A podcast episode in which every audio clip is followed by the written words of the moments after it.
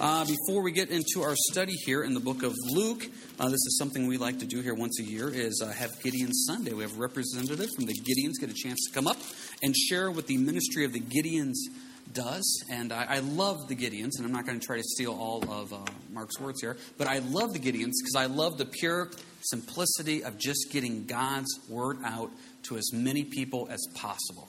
We firmly believe, as it says in the book of Isaiah, that God's word does not return void. We firmly believe, as it says in Hebrews, that God's word cuts right to the heart. And I love the ministry of getting God's word out and people hearing it and being transformed by what the word of God does. So we're a big fan of the Gideons. Without much further ado, Mr. Schwiebert's going to come up and share some things that's going on here with the Gideons. And uh, we're always blessed to have that.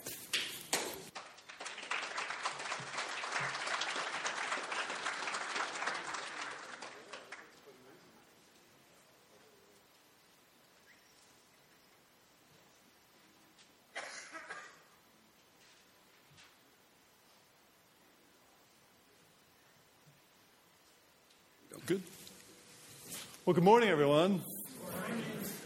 That doesn't happen very often that I get applause before I say anything, so I don't know whether it kind of has me unnerved now. I guess a little bit like that. But uh, thank you. I'm going to start with that. I'm going to finish with that as well. I want to say thank you for your faithful and your loyal support for the Gideon's ministry over these many years that uh, we've worked together like that. I have indeed been here before. Pastor James was talking with me in the back a little earlier. He says, Mark, we're give you one additional chance to finally get this right. So, let me begin this way. Would you like to be part of making a difference in people's lives, not just for a day, but for all eternity? That's a challenge I'll offer you. You say, Mark, that sounds impossible. Pastor James just he touched on that just a moment ago. Isaiah 55, verse 11, indeed says this so is my word that goes out from my mouth. It will not return to me void, but will accomplish what I desire and achieve the purpose for which I sent it. Let me share with you one testimony that I found to be really quite powerful and how having God's word can change or, in some cases, even save a life. Terry Hensley was a single mom in Billings, Montana. She was working a full time job. Life was difficult, life was tough. She knew her life was meaningless and spiraling downhill. When she looked at herself in the mirror, all she seen was failure. She knew she had reached the bottom when she found herself in a darkened closet with a loaded pistol in her hand, about to take her life when she cries out to God, If for some reason I should not end my life here and now, you gotta do something. Just then, her son burst through the front door of their home, says, Mom, Mom, look what I've got. She composed herself as best she could, put the pistol away, and went to see what her son wanted to share with her. Well, what her son was holding was a copy of a New Testament that Gideon had recently handed out to him that day, probably at school or on the sidewalk.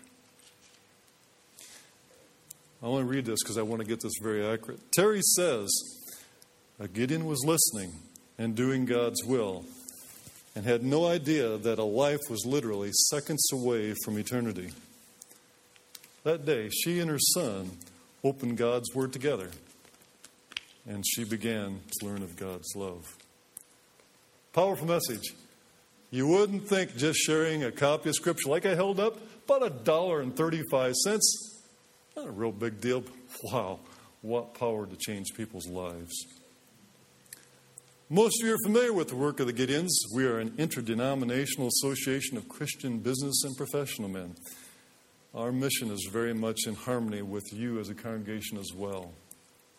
I like to use these words. It's from a hymn from my church that I think says it far better than I can. We all are one in mission. We all are one in call our varied gifts united by Christ, the Lord of all.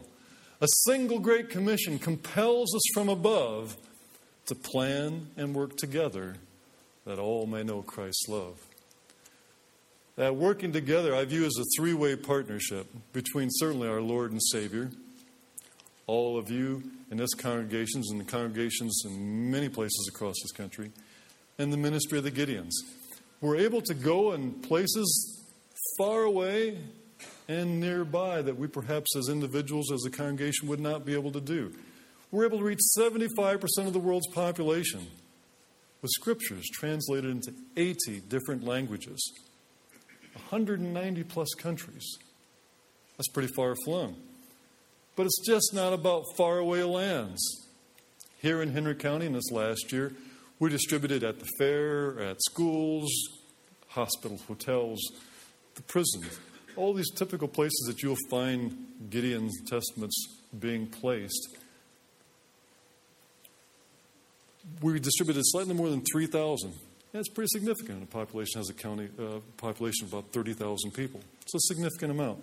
But I wanted to tell you that it's not just far away, but it's here right at home as well. Our purpose as Gideons is to win others to Christ.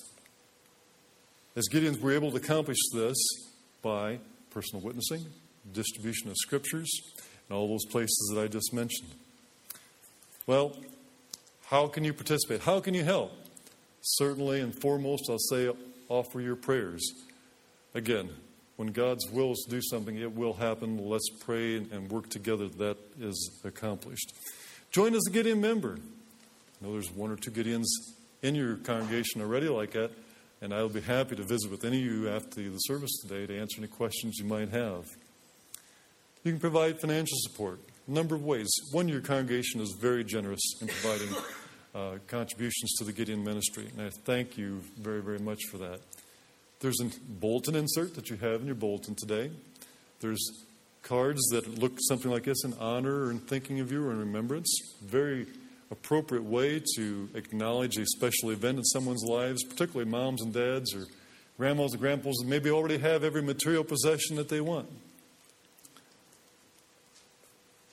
We're getting really, really near tax time again.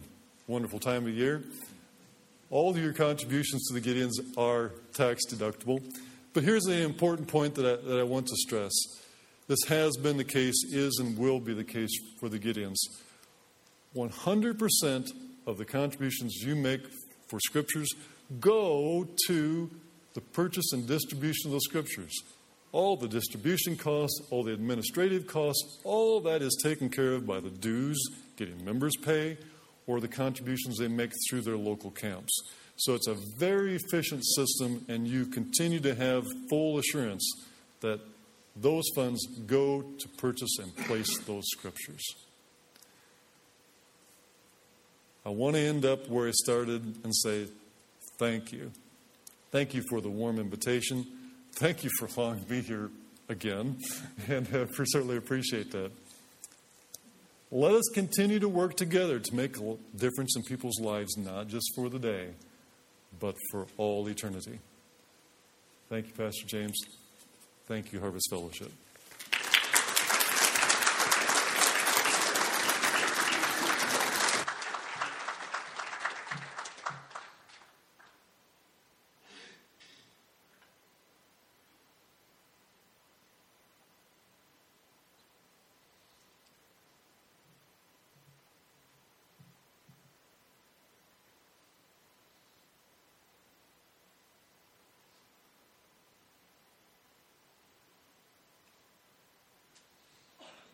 Once again, if you have any questions about the Gideons, you can talk to Mark there after church, and uh, we sure appreciate him coming out.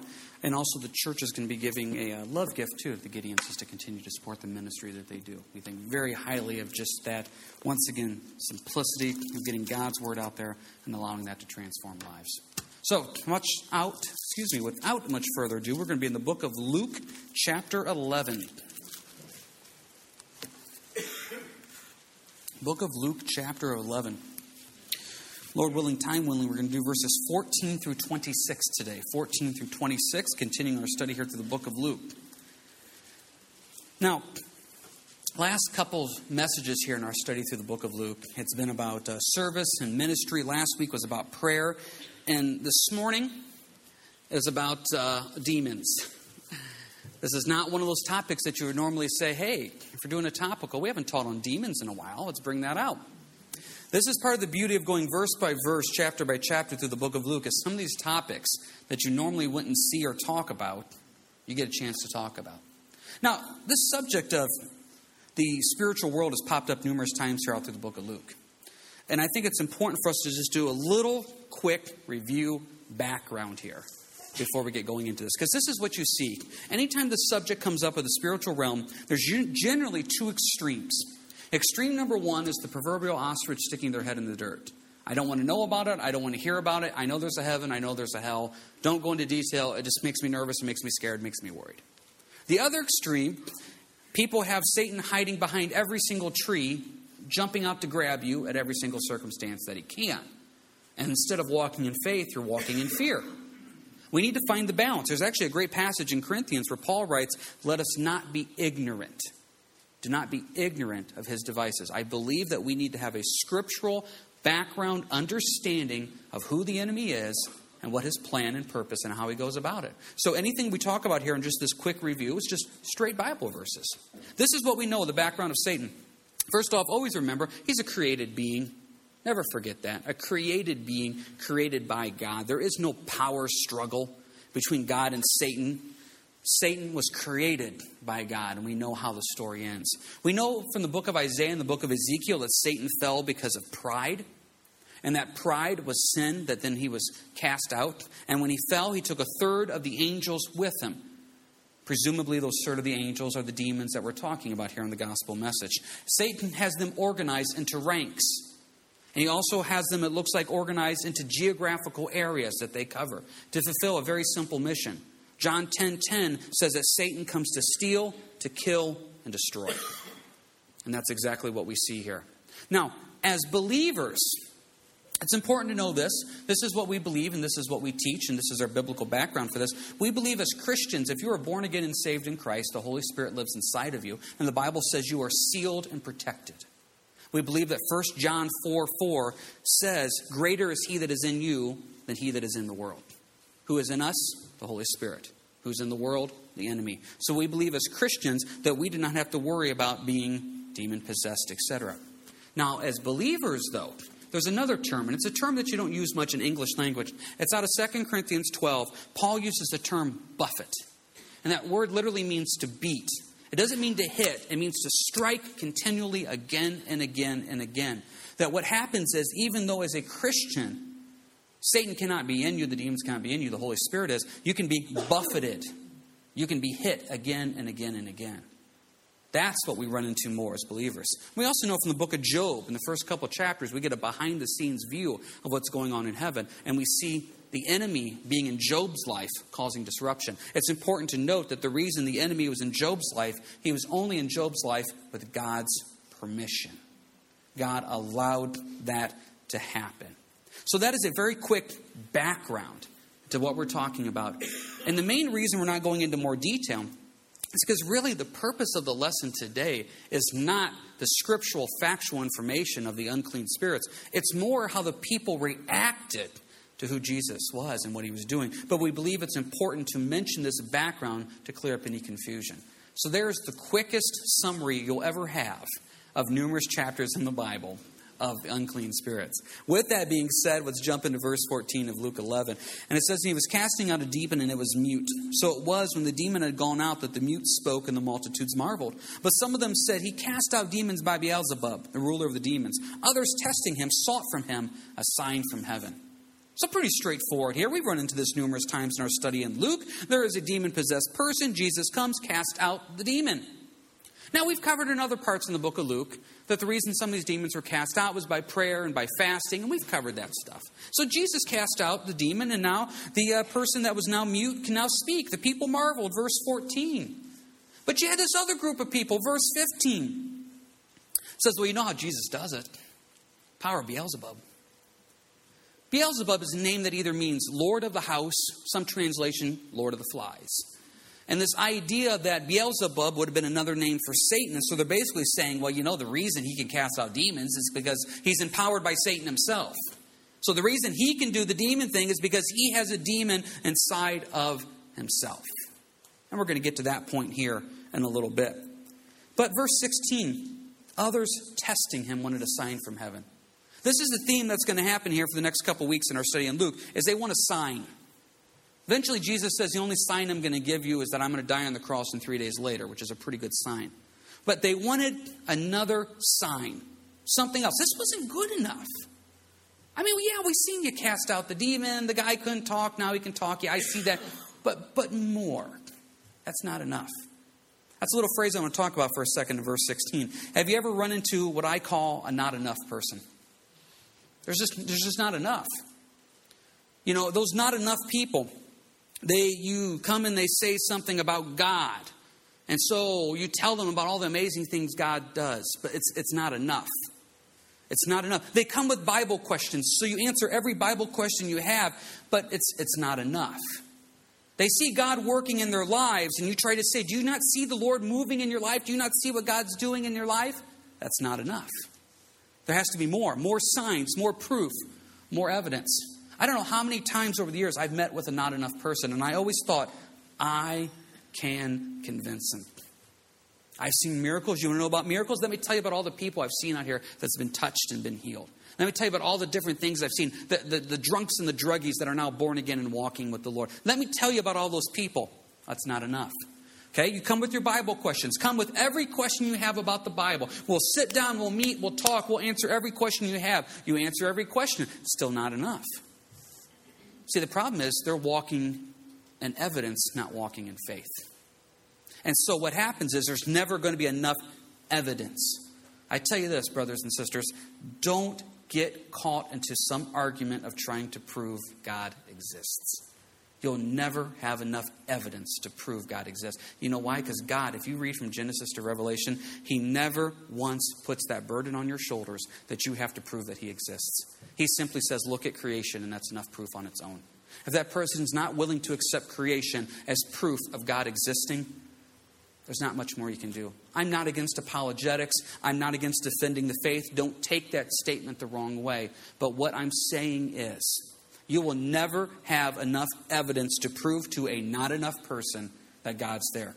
They saw Jesus in the flesh heal people, cast out demons, walk on water, feed the 5,000, feed the 4,000, calm the seas. They saw all of it, and it still wasn't enough.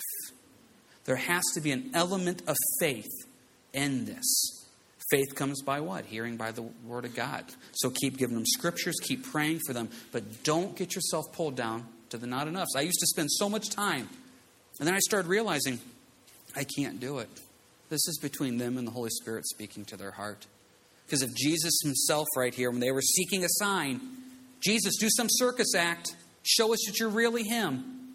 He says, Now, the best sign I can give you is I will die and three days later rise again. That's the best sign you can give somebody. So, this theme of wanting more, wanting more, give us more. Verse 17, but he, knowing their thoughts, said to them, Every kingdom divided against itself is brought to desolation, and a house divided against a house falls. And if Satan also is divided against himself, how will his kingdom stand? Because you say, I cast out demons by Beelzebub. If I cast out demons by Beelzebub, by whom do your sons cast them out? Therefore they will be your judges. But if I cast out demons with the finger of God, surely the kingdom of God has come upon you. I love how simple Jesus handles complex issues. Do you ever realize that? In life, we're faced with a lot of complex issues. And we as human beings, with our little minds, spend all this time hashing and rehashing and thinking and planning, trying to figure out deep answers. One of my favorite verses in the Bible, and I mention this to you all the time, is it talks about the simplicity of Jesus. So here's a pretty deep question you're casting out demons by Beelzebub. Prove us that you're not. Jesus comes back in just a couple quick little statements. And he very simply says, Listen, if I was empowered by Satan to cast out the demons of Satan, what does that do to make any sense? That would destroy the house that Satan is trying to build. So instead of building up the kingdom of Satan, I'd be destroying it by casting out demons. The house would fall. That makes no sense. And then he goes in verse 19 saying, Listen, your own countrymen are casting out demons too. Are you going to tell me that they're casting them out by the power of Satan as well? Doesn't make any sense. The only logical answer is verse 20 I'm casting out demons by the power of God. What a simple answer. Why would Satan cast out his own demons? Are you going to say your own countrymen are casting out demons by the power of Satan? No. The only answer is I am doing this by the power of God. Sometimes that answer to that really complex situation you're facing in life is not as complex as you think. The answer may be as simple as just Christ. Now, before you think I'm oversimplifying it, let's keep reading. Verse 21 When a strong man, fully armed, guards his own palace, his goods are in peace. But when a stronger than he comes upon him and overcomes him, he takes from him all his armor in which he trusted and divides his spoils. He who is not with me is against me, and he who does not gather with me scatters. Now, there's a different, few different ways to look at this. I'm going to tell you the way I look at it. Verse 21 the strong man would be the enemy, he's guarding his own palace. But then somebody stronger, verse 22, comes and takes care of him, who is Jesus. So you got to remember, I grew up in a church with the classic hymns, and we always sang that one hymn, you know, this is our Father's world, right? Remember that? Problem is, not against the hymn, but from a Bible perspective, the Bible makes it very clear that Satan is the God of this age and the ruler of this world. See, sometimes Christians come up to me, I shouldn't say Christians, other people come up to me and say they have a hard time believing in a God that allows a world to happen like this. I say, I agree with you 100%. If God wanted the world to be like this, if this was God's design for life, I would not want to believe in that God either. This is not God's plan for this world. If you want God's plan for this world, go back to Genesis 1 and 2. Look at the beauty of creation. Look at the beauty of the Garden of Eden. That's God's design for this world. Genesis 3, sin comes in and screws up the entire plan. So, this world that we're living in, this is the result of the God of this age and the ruler of this world, Satan. This is a fallen, decrepit world. Right now, verse 21, the strong man is guarding this world. Aren't you thankful to know in verse 22 the stronger one's coming to defeat him? We know how it ends. We read Revelation, we see how it ends. And, and, it's in the process of God defeating the power, the stranglehold that Satan has on this. And we know what happens. The strong man is defeated because the stronger man comes, verse 22, overcomes him, takes from him everything he trusted, and now we know where salvation comes. See, and Jesus is trying to make this very clear. This is a black and white thing. Verse 23 He who is not with me is against me, and he who does not gather with me scatters. This is black and white. You're either saved or you're not. You're either with Jesus or you aren't. Too often, as Christians, instead of having two groups, we create three groups. There's the saved group, they're going to heaven. Then there's the really, really, really bad people, and we just don't want to talk about them. Those really bad people, they just go to hell. And there's this huge middle group. This huge middle group. And we use fancy terms like they're searching.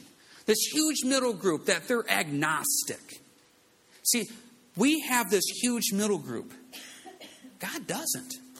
See, if I talk to somebody, and I, and I let the Spirit lead, I'm not being mean, but if I talk to somebody and we get to the conversation of salvation, and I say, Are you saved? If they come back and they say, Well, I'm searching, I usually say, Well, then you're not saved because you're still searching. If somebody comes to me and they're trying to sound really intelligent, say, Well, I wouldn't call myself saved. I would consider myself an agnostic. Well, then you're not saved. It, it, it's, it's very cut and dry. And what we do as Christians is once again to not hurt people's feelings and to not think that our loved ones may not be saved. We use terms searching, agnostic, etc. Jesus makes it pretty clear here in verse 23 if you're not with him, you're against him. See, Jesus is making this abundantly clear. Either the strong man is ruling your life, or the stronger man is ruling your life. You have to choose which one that is. Your life is either in the hands of the enemy, or it's in the hands of your Savior. It's that black and white. See, we still think, though, we have some power in what we do and what we say. See, did you catch what happens here? Only Jesus is the one that can fix problems. In verses 21 and 22, the strong man has armed and is guarding this. Only Jesus is the one strong enough to come and defeat the enemy. Only him. We still think it can be us. And even as mature believers, we think it can be us. We say phrases like, you know what, things are tough right now. You know what, I just need to get focused. I just, I just need to get going in the right direction here. You know what? My marriage is going south a little bit. I just need to be a better husband. I just need to be a better father. Um, work's not going good. I just need to work a little harder. And we put all the emphasis on us, me. I'm the stronger man that I can do this. I can fix my marriage. I can fix my job. I can fix problems. If I wanted to quit drinking, I could quit drinking right now. I could. That doesn't have any power over me. I could stop anytime I wanted to. Fill in the blank with any sin you want. Cuss? I, I don't have to cuss. I just choose to. We're the stronger man. See, according to these passages right here, that's not true. The stronger man is Jesus and Jesus alone. And we can't overcome anything in our lives. We can't. It has to be through Christ and Christ alone. But even once again, as mature believers, we use phrases like, you know what, I'm feeling a little dry spiritually. I just need to get back on track. I just need to. I need to. Well, yeah, there's a blessing of being in the Word, there's a blessing of being in prayer, there's a blessing of serving, but you can't spiritually take care of yourself. If I could spiritually take care of myself, why did Jesus die on the cross? I can't. I need the stronger man to come in, verse 22, overcome and win the battle for me. Which takes us right to verses 24 through 26. When an unclean spirit goes out of a man, he goes through dry places, seeking rest and finding none. He says, I will return to my house from which I came. When he comes, he finds it swept and put in order. Then he goes and takes with him seven other spirits more wicked than himself, and they enter and dwell there. And the last state of that man is worse than the first. See, I clean my life up for a little bit. I do verse 25. I sweep, I dust, I put my house in order. Problem is, I put my house in order. And so, since I put my house in order, that means the stronger man of Christ is not protecting my house. And so, since the stronger man of Christ is not protecting my house, my house will fail, my house will fall. Do you not know somebody like that? They're the person that struggles with fill in the blank with whatever sin you want to fill it in drugs, alcohol. They struggle with alcohol. So, you know what? They reach a point of just bottoming out and they're going to quit drinking. They quit drinking, maybe for a week, two weeks, three weeks. They put their house in order. They've cleaned, they've dusted their house. They've done verse 25. But the stronger man is not sitting at the door protecting them. So what happens? A few weeks later, they go right back into where they were. And it's this horrible roller coaster of I'll be clean and sober for a couple weeks, then I'm back down in the pit for months. Clean and sober for a couple weeks, back down in the pit for a couple months. And it doesn't even have to be that. Sometimes it's just things in life. Sometimes life gets to us. And so what happens is we feel overwhelmed. And work is getting to me. My kids are getting to me. Marriage is getting to me. My singleness, my loneliness, my lack of work. And so we have this horrible depression that comes in, this discouragement. But then we say, you know what? I, I got to pick myself up. Pull myself up here. I got to get myself through this. So what do we do? Verse 25, we put our house in order. We clean up a little bit. But nothing ever changed. So, since nothing ever changed, you go good for a week or two weeks, and then you're right back to where you were. You can't keep your house clean. You can't guard the door of your house. You need the stronger man of Jesus to come in, truly fix things, and have him stand at the door of your life and guard your heart and soul. That's what he does. But we do it for a while and we think we're okay. No, we can't. You know people like that? Bad for a couple months, good for a couple weeks, bad for a couple weeks, good for a couple weeks.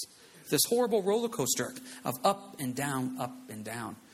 Now, I'm not saying it's the spiritual verses 24 through 26 of demonic forces coming in and coming out. Yes, that is possible when you're dealing with non believers, but even as believers, I think we go through something similar sometimes of this idea of I clean myself up and then I can't. I clean myself up and then I can't. What a horrible cycle that is to have marriages where you go a week or two with no screaming, no yelling, no whatever, followed by a couple weeks of just utter silence and contempt for each other.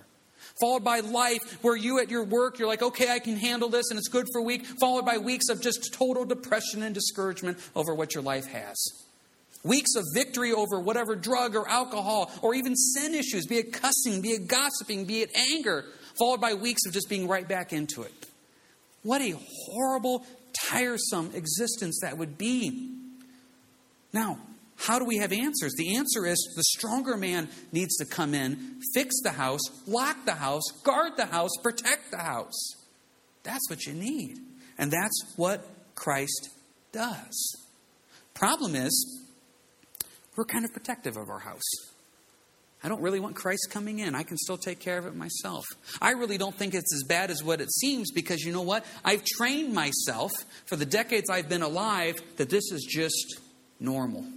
It's just normal to have a couple good weeks followed by a couple bad weeks, followed by a couple good weeks, followed by a couple bad weeks. That's just normal. No, it's not. It's normal that this is what every couple goes through. It's normal that that's what everybody goes through at work. It's normal that somebody struggles with this and struggles with that. And Jesus is trying to say, wait a second. Because I, I, can give you a victory that you can only realize through me. I'm not saying you're going to start walking in sinless perfection, but you can have the stronger man in your life guarding the door of your heart.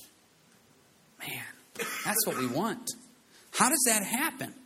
How does that come? Can you go to Ephesians, please? Ephesians 4.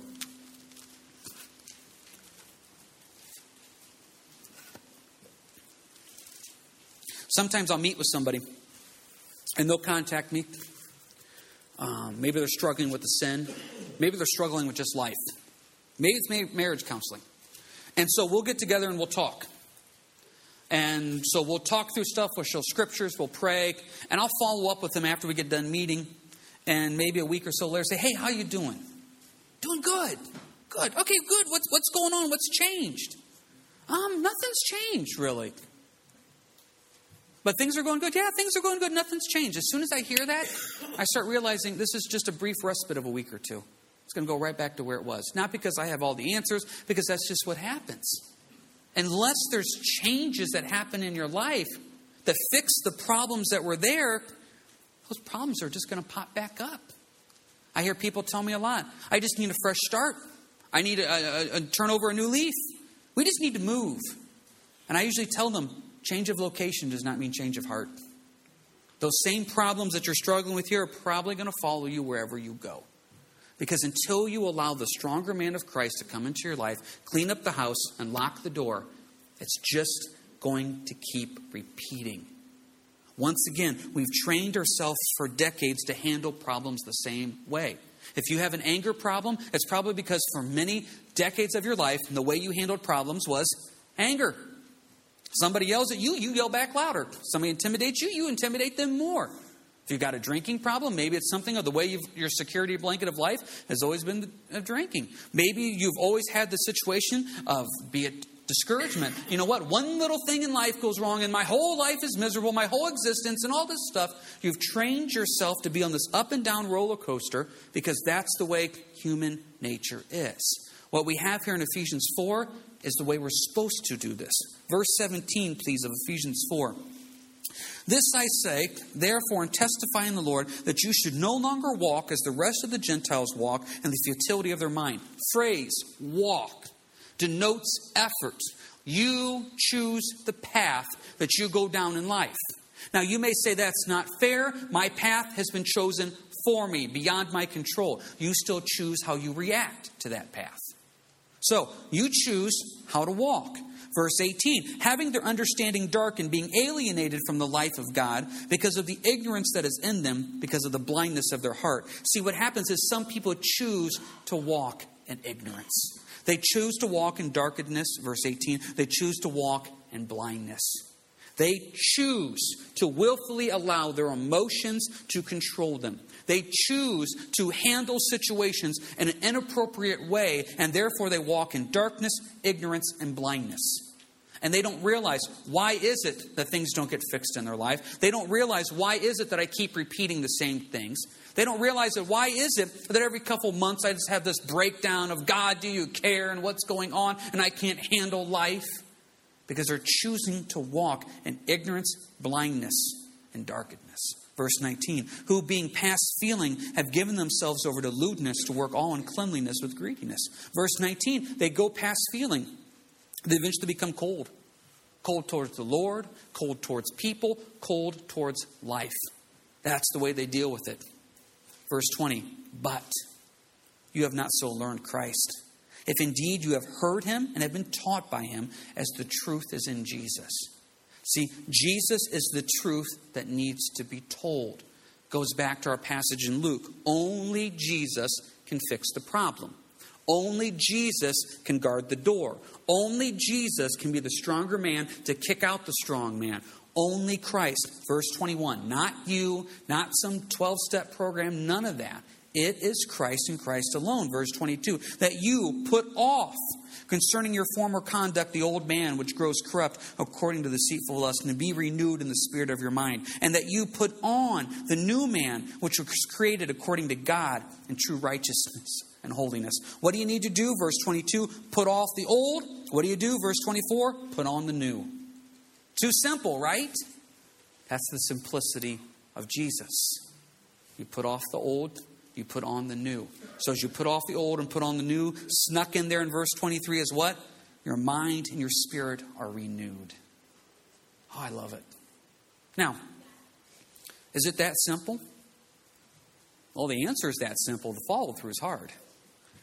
The answer is that simple. That's what Christ does. He takes care of the old and he replaces it with new. And what's the new he gives you? Verse 24 righteousness, holiness. Wow.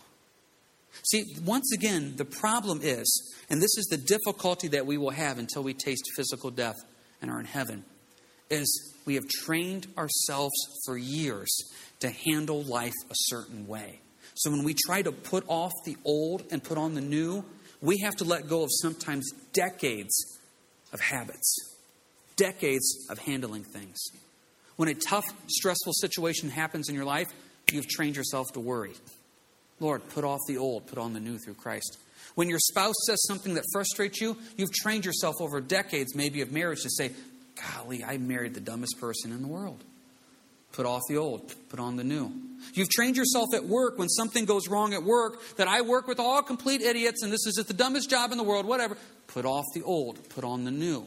We have trained ourselves for years to handle situations and worry and anger and fear, which then takes us down paths we don't want to go, be it language, be it gossiping, being backbiting, be it drugs, be it alcohol. We've trained ourselves to do that. And so, what we do in Christ is we've been taught, verse 21, the truth. Verse 22, we put off the old. Verse 24, we put on the new. And verse 23, we're renewed. Oh, that's how it works. Now, what you have to decide, though, is where do you want to walk? Here's the last passage we're going to go to. Go back one book to the left, Galatians, please. Galatians 5 and Galatians 6. One book to the left there of Ephesians. This phrase, walk, once again, denotes effort, it denotes a choice on our part in what we want to do. Verse 16, please, of Galatians 5. I say then, walk in the Spirit, and you shall not fulfill the lust of the flesh. For the flesh lusts against the Spirit, and the Spirit against the flesh, and these are contrary to one another, so that you do not do the things that you wish. The classic example that's been around for years is you have the two dogs. What dog is stronger? The one you feed. Same thing here. You have the flesh and the Spirit. What is stronger in your life? The flesh or the Spirit? Well, which one are you feeding? If you feed the flesh, the flesh will be stronger. If you feed the spirit, the spirit will be stronger. Hence, verse 16 walk in the spirit. Make a choice that I want to be the spiritual being God has called me to be. Verse 17, it's a battle. See, I asked the thing. You know, anytime we do a baptism service, and quick plug, if you are interested in getting baptized, let us know. We're pro- planning a baptism service here for this spring. But anytime we do a baptism service, one of the things that we always say to those people publicly getting baptized is you just put a huge bullseye on your back. Because you are publicly claiming Christ. And as you publicly claim Christ, man, the enemy's going to come at you. It's a battle. It's a battle to have a stronger witness. It's a battle to stay pure. It's a battle to have a strong marriage. It's a battle to raise good kids. It's a battle and it's a fleshly versus spiritual battle. And sometimes, verse 17, look at that last phrase. These are contrary to one another, so you do not do the things you wish. Have you ever looked at yourself in the mirror of life and say, Why do I do those things? Right in the middle of the conversation, somebody says something that frustrates you, and, you feel the flesh starting to burn, and, and one part of you says, Just let it go, it's not worth a fight, and the other part says, Nope. I'm going to say something. And I'm going to say it louder and meaner and tougher and nastier than what they said. But as you're even saying it, as the words are coming out of your mouth, there's a part of you that says, just shut up. Don't. See, there's this flesh battle, so we do the things that we don't want to do. What is the flesh? Look at verses 19 and 20 and 21 adultery, fornication, uncleanliness, lewdness, idolatry, sorcery, hatred, contentions, jealousies, outbursts of wrath, selfish ambitions, dissensions, heresies, envy, murders, drunkenness, revelries, etc. That's not where we want to live. That's not what we want to do. What do we want? Verses 22 and 23 love, joy, peace, long suffering, kindness, goodness, faithfulness, gentleness, self control. See, the answer is found in verse 24. And those who are Christ's have crucified the flesh with its passions and desires. If we live in the Spirit, let us also, here's our word again, walk in the Spirit. I want to make a conscious choice to follow the teachings of Christ. I want to make a conscious choice to realize there's a strong man in me that wants to sin. And I need the stronger man of Jesus to come in and clean up my house and lock the door for me. See, I, I can clean up my house for a while, as we said earlier in the message. We, we, can, we can go a week or two or something, maybe even a couple months. We can go down a path of clean, of cleanliness. But without the strength and power of Jesus, it's not going to last. That's why we need Christ to come in and not only fix the situation, but also protect us to help us. And as we feel ourselves wanting to go down a path of problems and difficulties again, we say, Lord, you give me the strength to do this because I can't do this on my own. I choose to walk in the Spirit and not in the flesh. Martha, come forward here for the final song.